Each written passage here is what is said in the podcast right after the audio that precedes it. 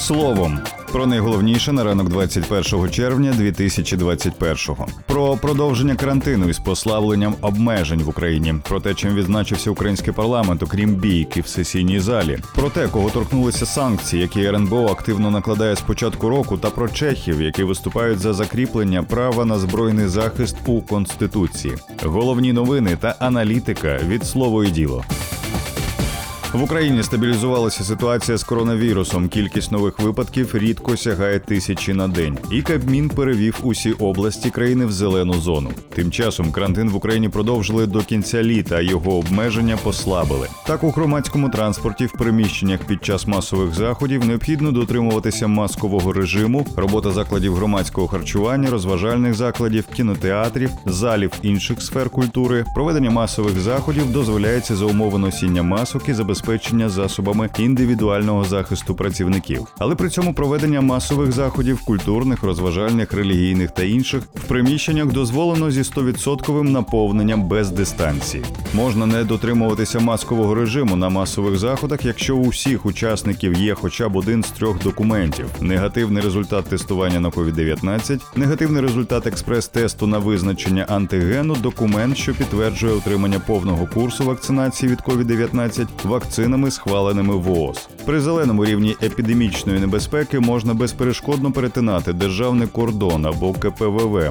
тобто для в'їзду в Україну не потрібен негативний тест на коронавірус і дотримуватися самоізоляції не потрібно. Водночас іноземці під час перетину українського кордону повинні мати страховий поліс, який покриває лікування ковід дев'ятнадцять, а також або свіжий негативний результат ПЛР-тесту, або негативний результат експрес-тесту на визначення антигену коронавірусу, або документ, що підтверджує отримання повного курсу вакцинації від ковід дев'ятнадцять препаратами, схваленими ВООЗ, тобто вакцинація російським спутником не підійде. Якщо рівень епіднебезпеки в Україні підвищить, то вимогу про наявність ПЛР-тесту і самоізоляції повернуть для всіх громадян. Змінено і правило встановлення кольорових карантинних зон в країні. Тепер встановлювати зелений або жовтий рівень карантину будуть одночасно на всій території України, а ось помаранчевий або червоний лише у межах регіону. Детальніше про всі нововведення читайте у матеріалі «Слово і діло» на сайті та в телеграм-каналі.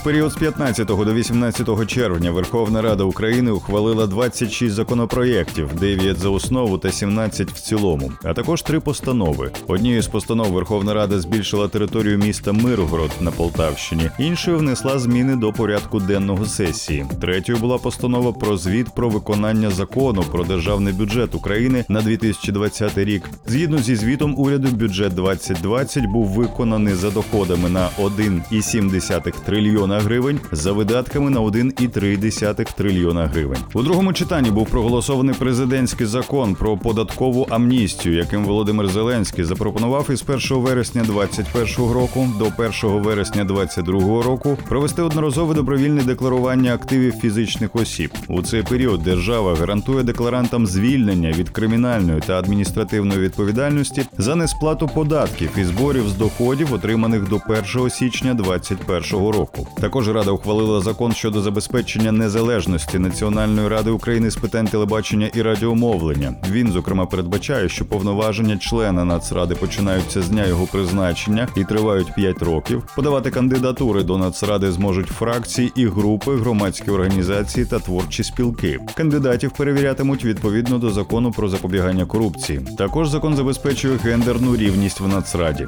Чим ще відзначився український парламент, окрім бійки в сесійній залі на тижні, читайте в нашому матеріалі з інфографікою.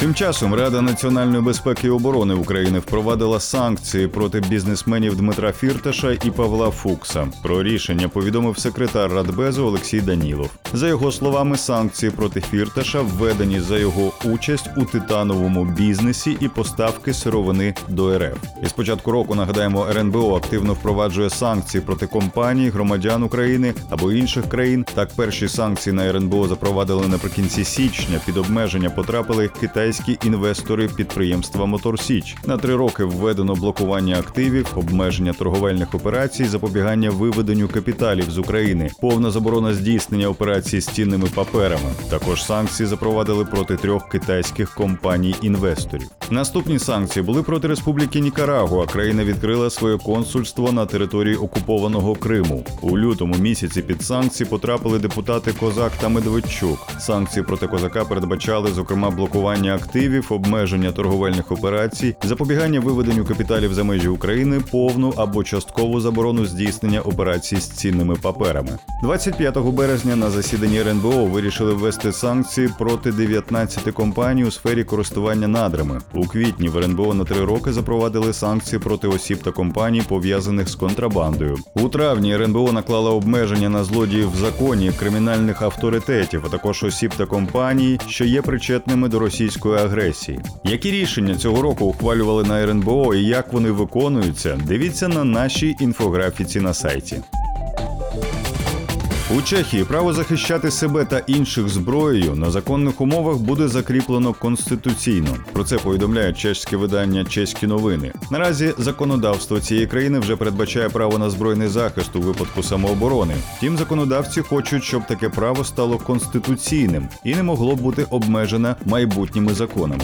Крім того, на думку авторів ініціативи, внесення права на захист зі зброєю в руках у конституційне законодавство зміцнить позиції Чехії в переговорах про можливе подальше законодавство Євросоюзу щодо зброї. Законопроект був розроблений на підставі петиції, яку підписали сто дві тисячі осіб, серед яких була низка чеських державних діячів. Таким чином, чеське суспільство відреагувало на намагання Європейської комісії обмежити володіння зброєю на рівні законодавства ЄС, яке потім має бути імплементоване усіма членами Євросоюзу. Нагадаємо, раніше в Україні ем ве ес та Нацполіція виступили проти легалізації обігу короткоствольної зброї. На їхню думку, це тільки призведе до зростання числа смертей.